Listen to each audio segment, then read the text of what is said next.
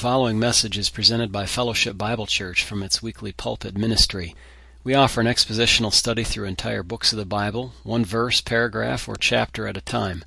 We pray that you'll be blessed by listening in. Thanks for visiting.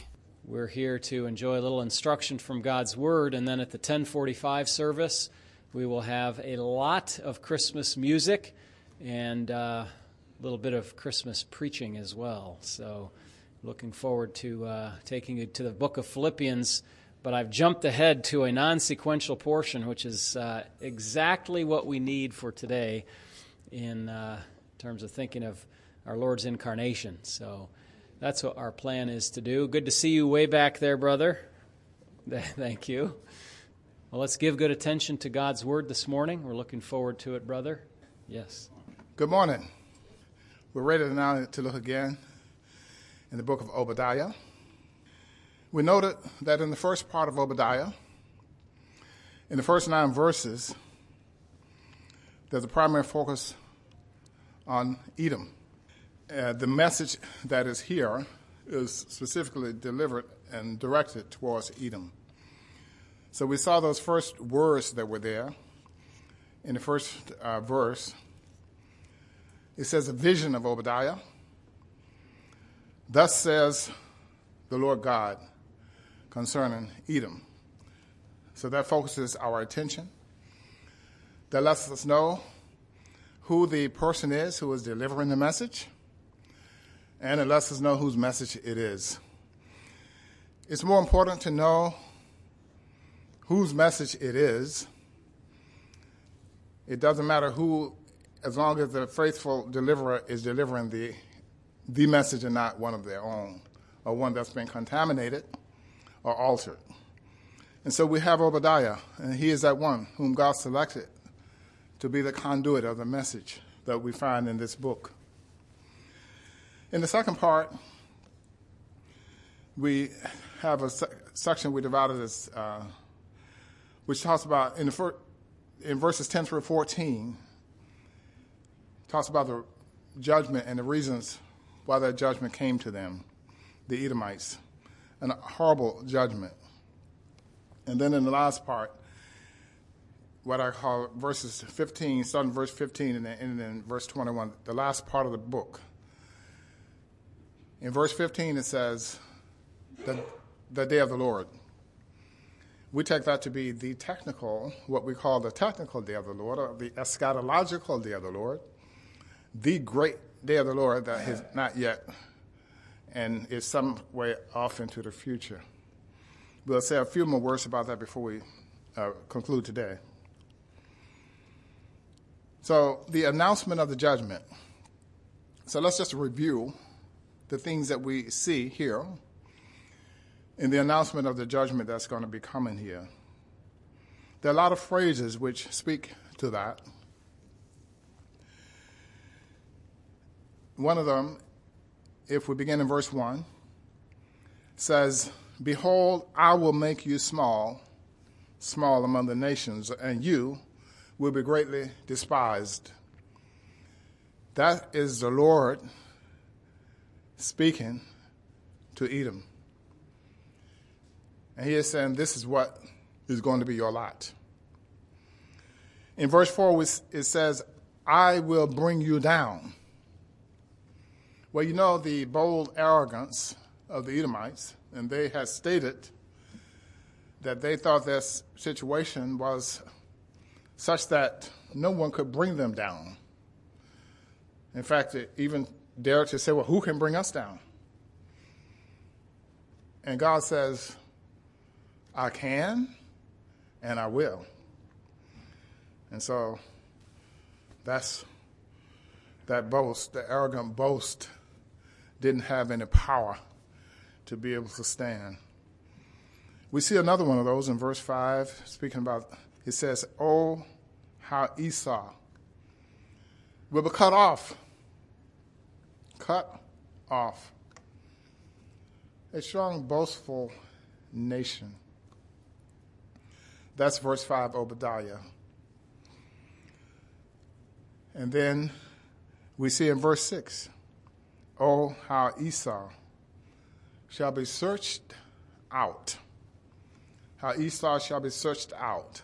And that's talking about what was going to happen to them when the invaders came and began to wreak havoc upon them, how they will be searched out, that their treasures will be sought out.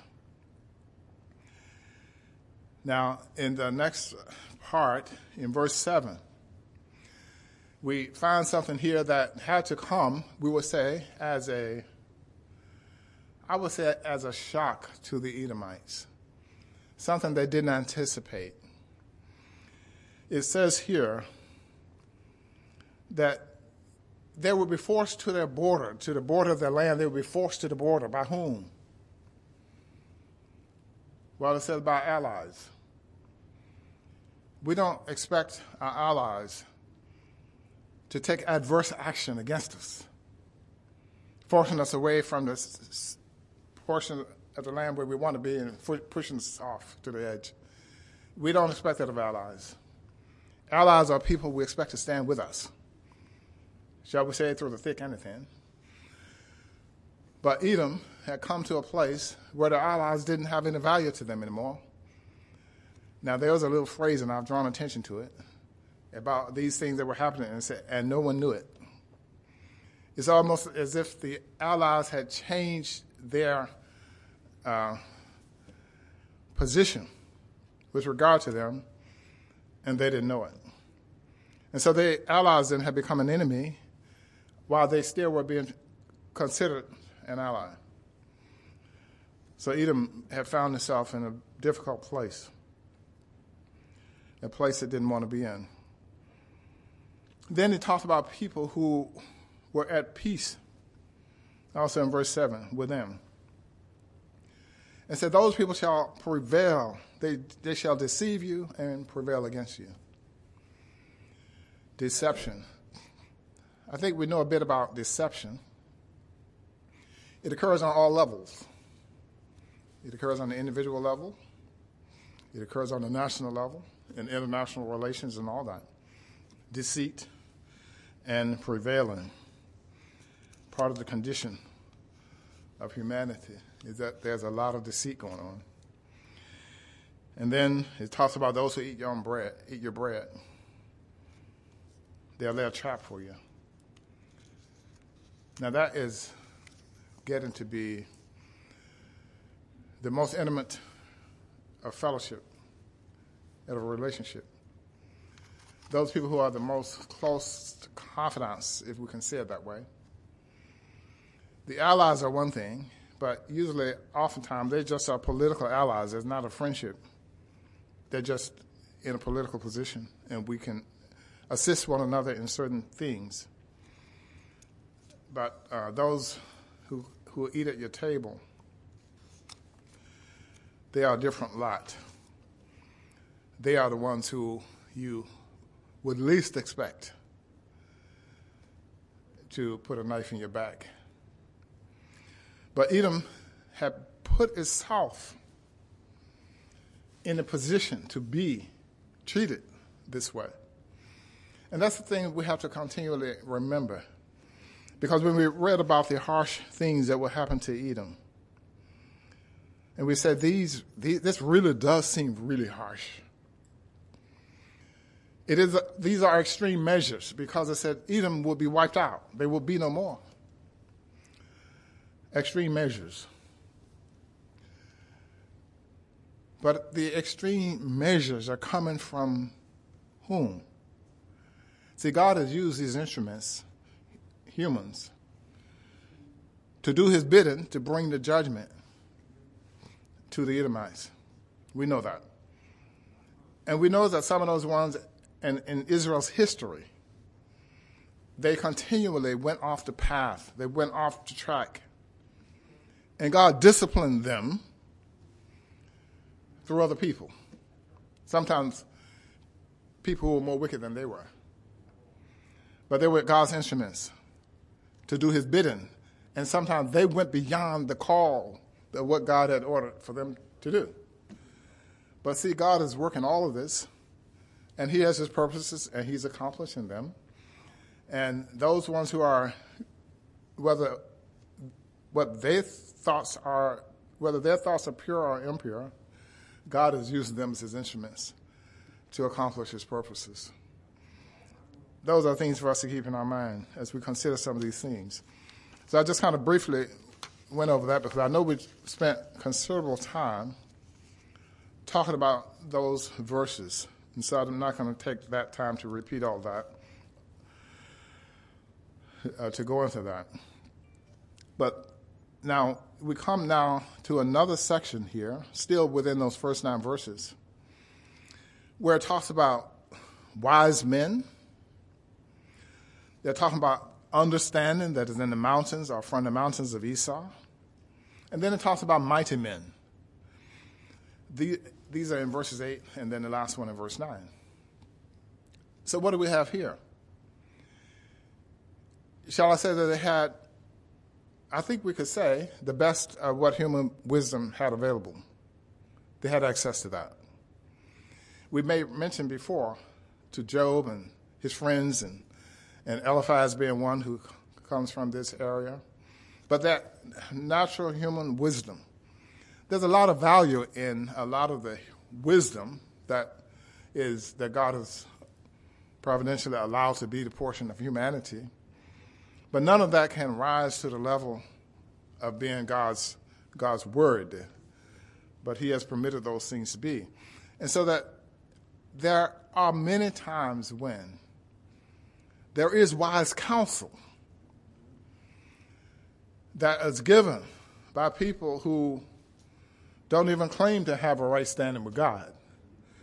But they do understand certain things about His world and how it operates and all that. And so they, through the wisdom that God has permitted them to gather, are able to give good advice about a lot of things. We can look at some of the marvelous things that we have, material things that have been created by mankind Of course, none of that can measure up to anything in God's creation. We know that. Very simplistic, the most sophisticated thing ever created by humans, if created is the proper word, but ever devised by a human, no matter how sophisticated it is, the most sophisticated of that is, is really nothing. It's like a, a grain of salt in, in, in a wash bucket compared to God's creation, the marvel of it. But to us, a lot of those things are marvelous. The thing is, though, that how were they able to do it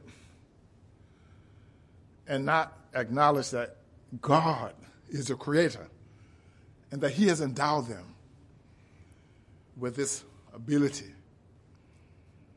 Well, and here's the thing that's really quite interesting a person doesn't have to know that God has endowed them with the ability they have in order to be able to use it. That's God has given it. Of course, God has His own reason, and there is a proper way that knowledge and ability should be used. But God doesn't make it have to be that way every time. So people can have all those gifts that God has given to them and misuse them the point we're making here is Edom had access to human wisdom. And probably, I think it would not be a stretch to say, that they had gotten a lot of good advice over many years, which has served them well. But they had come to a place where that meant nothing at all, nothing at all. If the battle is against other nations, other people, other men, and that's the limit of it, then I would suspect a lot of that wisdom would be very helpful. But if the battle is against God, none of that's worth anything. And so the best thing is to not be in a battle with Him because you can't win. There are reasons that are given for the judgment that are coming. I emphasize it and I spoke about it in two different ways or parallel, I guess, more or less. But it talks in verse 10, and we said in this translation I'm looking at, it says for, and some of yours might say because. But the idea really is because they did certain things, because of what they were and did, this judgment is coming. So in verse 10, it talks about how that they opposed or that they were violent against Jacob. Jacob. Jacob, their brother. Bloodlines. These two groups descended from twins who began their struggle in the womb. And through their descendants, the struggle continued. Continued all the way to the point where God says, You're going to be wiped out, and there's not going to be any more of the Edomites. But I also brought attention to the fact that Jacob here is, is God's covenant people. That God used the expression my people in reference to them in verse number 13. It's, so I don't think we're going to be able to overemphasize the importance of understanding that. Because God's project, if I can use that term this time, included and had to do not just with Edom or with Israel, but with the whole world. Not just in their time, but in ours too. But not only that, but in all the times that are to come. All of that. And so he refer to them as my people. God saying, my people. And these are the people whom you abused. To me, that's all the more egregious. It's bad enough to transgress the bloodlines, but to transgress, shall I use the expression, the spiritual lines, the connection with God. Oh man, the, the, the difference is like from the, from the lesser to the greater, and the greater is so much greater than the lesser that we can't even fathom what the span is, and what the span is between the two. But anyway, that's the way it is there. And so he said, That's what you did. Now, it gives more detail about how it is that they carried this out in the next several verses here. In verses 12 through 14, we see some of, some of those themes. In verse 11, it talked about them standing on the other side during a time when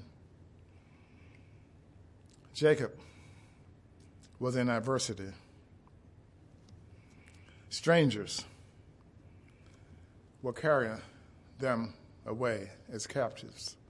And Edom just stood looking on. I think most of us will be of a mind to defend our, shall we say, our family, our relations.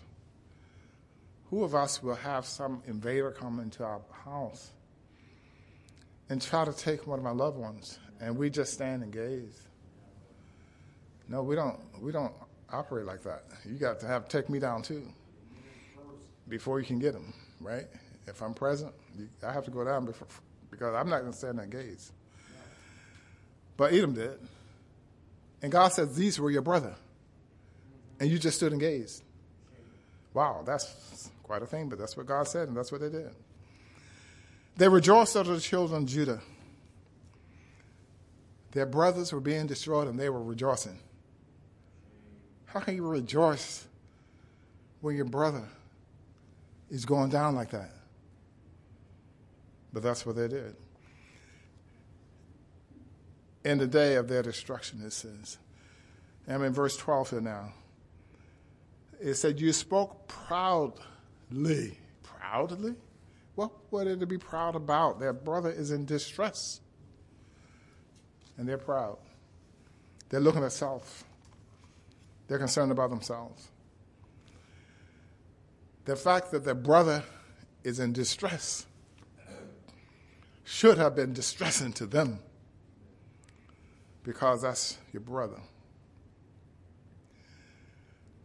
I can imagine that it's hard to imagine what what it's like to be like that. I know the distress I feel sometimes when I read about and hear about certain things done to certain people, and I don't know the people. Never saw them, never met them, but it distressed me too. I mean, sometimes I just have to pause and, and pray. And, but Edom didn't have that heart. They were the opposite. They said, well, that it happened. But it gets worse. Gazing on their affliction, just looking on like a bystander, enjoying the activities that are being that are going on before them, as if they're at a circus or something and they're enjoying the show. That's horrible. But then they also laid hands on their substance. You know what that means. They took the things that belonged to them in their time of distress. So, what is all this showing to us? What is it painting for us? I think really we can say it in this way these are showing what the, the heart of a depraved person is up to and is capable of. It is just demonstrating the depravity of the human heart. So that the scriptures are correct when it says that the heart of man is desperately wicked and deceitful above all things. Scripture is correct when it says it. Which means then that every humanity, every person needs help. They can't get to where they need to be on their own because that depravity is there. It has to be dealt with. And whatever they do on their own to try to deal with it is not going to be sufficient. That's the gospel message. There is good news. God knows all about that. He provided a solution to it a long time ago. And he said, You don't have to go down that road.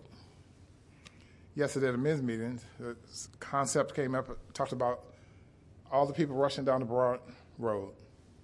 But there's a narrow path, which is the right one and the good one. And there's a way to get on that narrow path. That's it. But Edom God provided everything they needed in order for them to live a life respectable to Him. But they made a choice. Shall I say, choices have consequences? We don't know what the consequences will be for the various choices that we make. But choices have consequences. And the most consequential choice that a person can make.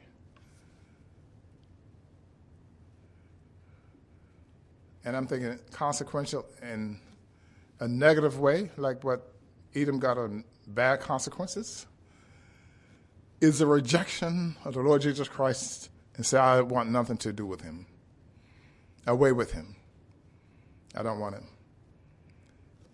To do that and do it finally that's a choice, but the consequence is beyond imaginable. And I said, these depictions here, these statements, details about what Edom did, gets worse. Look at verse 14. It said they stood at the crossroads. What were they doing at the crossroads? There were people who were trying to escape. Edom, brothers, Edom's brothers, some of them were trying to escape in the time of distress, and what did they do? They stood there and blocked their path.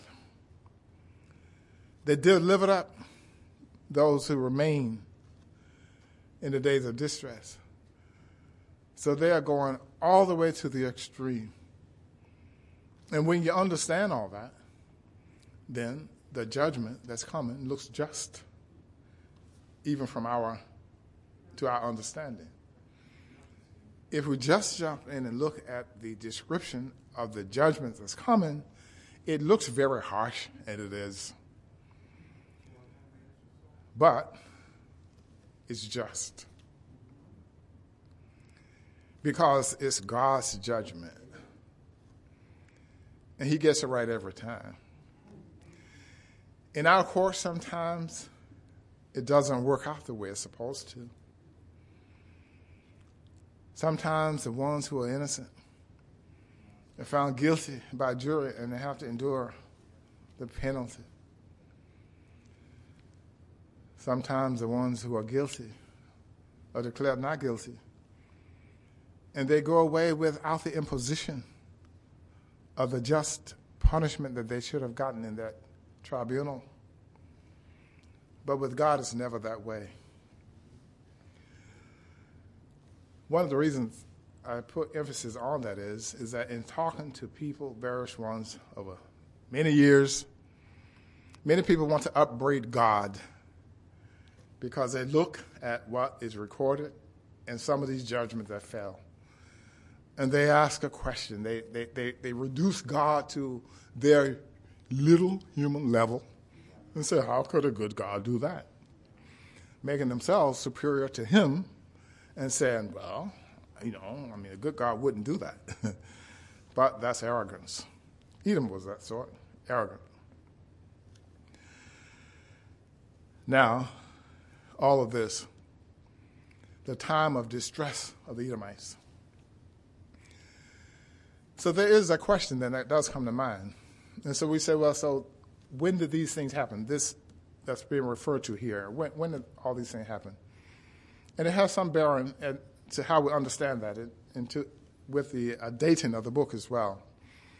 But uh, I would say there are two primary uh, ch- choices, I would say, or two primary, I using the word choices, I using the word choices yesterday. and then I thought, you know, there's some questions were raised, and I think maybe that wasn't the best word to use. Maybe option would have been better. But some scholars will tend to favor and what we call an early date, somewhere around 845 BC, in the in the reign of Jeroboam. I mean Jehoram, not Jeroboam, but Jehoram. That's the one that I've tended to grasp onto. The other one would have been be around the Babylonian captivity, around 586 BC, and so that would help us in terms of how we think the proper dating of the book is, whether it's early or late. Early would be back in the 840s, whatever, and late will be in that 586 time period. So we take the earlier one. I want to draw our attention to a, a portion of Scripture in Second Chronicles that correlates, I think, well with what we see here. I'm not saying conclusively that this is it. We know that there are lots of different uh, times when Israel was in distress. But I think this section will help us to see that even within the text that we're working with, we, we see something that, that parallels or correlates with the experience and the kind of thing that's being talked about here. In Second Chronicles chapter 21, I'm going. I have picked out certain verses. I'm not going to read through it all. Try to not give too many of the verses, but enough for you to understand what I'm getting at.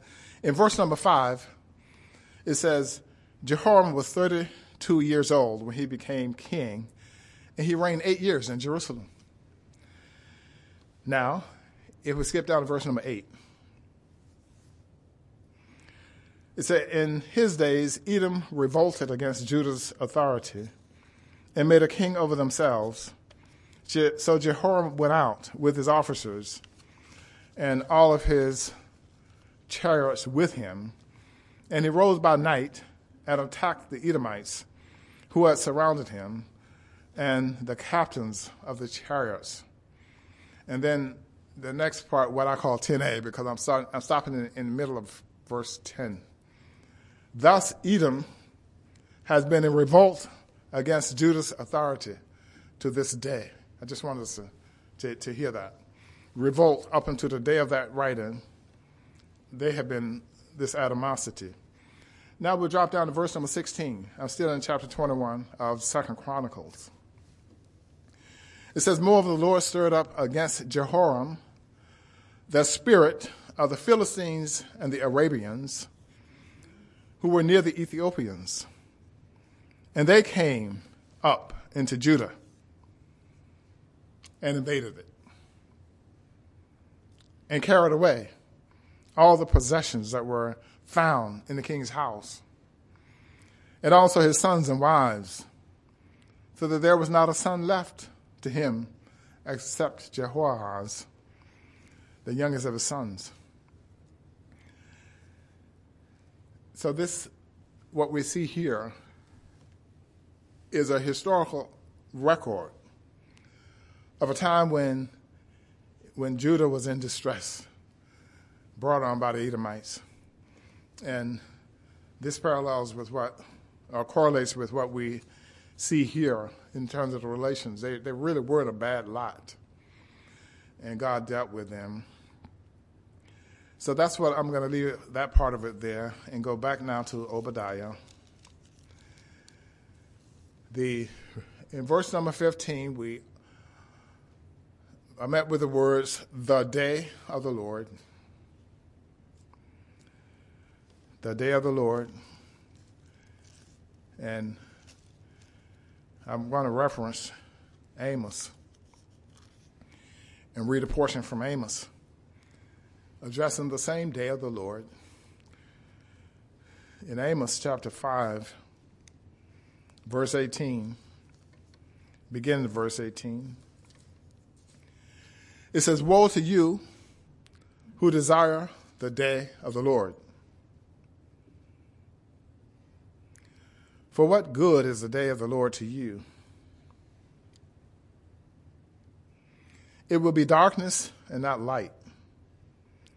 It will be as though a man fled from a lion and a bear met him, or as though the, he went into the house, leaned his hand on the wall, and a serpent bit him. Is not the day of the Lord darkness and not light? Is it not very dark and no brightness in it? So, the day of the Lord. So, what do we mean when we say the day of the Lord? Well, we mean a couple of things. We say it's an eschatological day, it's not a 24 hour day, but it's a time period. And it begins with a period of seven years, the tribulation. And I think we can say that what Amos is talking about is that part of what we call the day of the Lord. But the other part of the day of the Lord is a thousand years that follow. When the Lord Jesus Christ himself will be upon the earth and ruling and reigning. So that the earth will be ruled in righteousness that's a hard thing to imagine. That everybody will be brought to heel righteously. Justice will be meted out. For this is the thousand year reign. So we have that for the day, the day of the Lord. That great day is yet to come.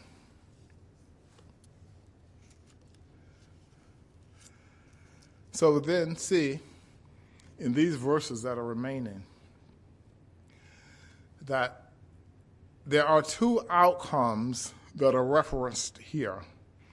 We said earlier on that we understand the audience to receive this message from Obadiah is Judah. Judah, at the time of the writing, is not in a good place. They need encouragement. And so there is encouragement that God is going to bring their opponents to heel. But there's something more than that. There's going to be a restoration of Israel so that God's purpose in the long range is going to be accomplished. But in verses 15, 16, and 18, it talks about Edom. I'm in Obadiah now.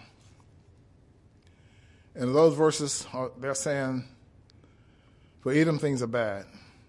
I'm just going to read some of those. For the day of the Lord upon all the nations is near. So it's not just Edom, but all, all the nations that are going to be a part of this tribulation. As you have done, it shall be done to you. Your reprisal shall return upon your head. For as you drink of my holy mountain, so shall all the nations drink continually.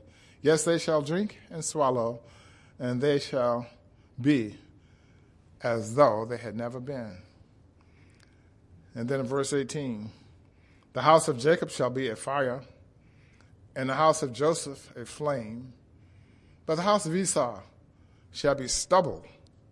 They shall kindle them and devour them, and no survivor shall remain. Edom, that's their lot. That's what's going to happen with them. Look at verse number 17. But on Mount Zion there shall be deliverance, and there shall be holiness. The house of Jacob shall possess their possessions. The house of Jacob, how's this all going to happen? See, God is orchestrating this.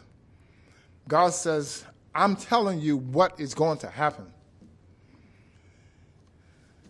And, and as much as God says, as I said it, it's going to be that way. And so it shows different areas that were in the occupation, shall we say, of the enemies of Judah. But Judah is going to come to have possession. God is going to deliver it to them. Now I'm going to read the last few verses here, and then we're going to close for now. And we'll come back and I think wrap this up and then find ourselves another book to dwell in for a while. But let me read these last few verses here. In verse, uh, I've read verse 17 about the deliverance, and now I'm going to read beginning at verse 19. The south shall possess the mountains of Esau, and the lowland shall possess Philistia. They shall possess the fields of Ephraim and the fields of Samaria. Benjamin shall possess Gilead, and the captivities of his host of the children of Israel shall possess the land of the Canaanites, as far as the Zarephath. The captives of Jerusalem, who are in the Sepharad, shall possess the cities in the south. That now in verse 21 then saviors shall come to Mount Zion, the judge of the mountains of Esau, and the kingdom shall be the Lord's. The kingdom shall be the Lord's. Now, just one other note here.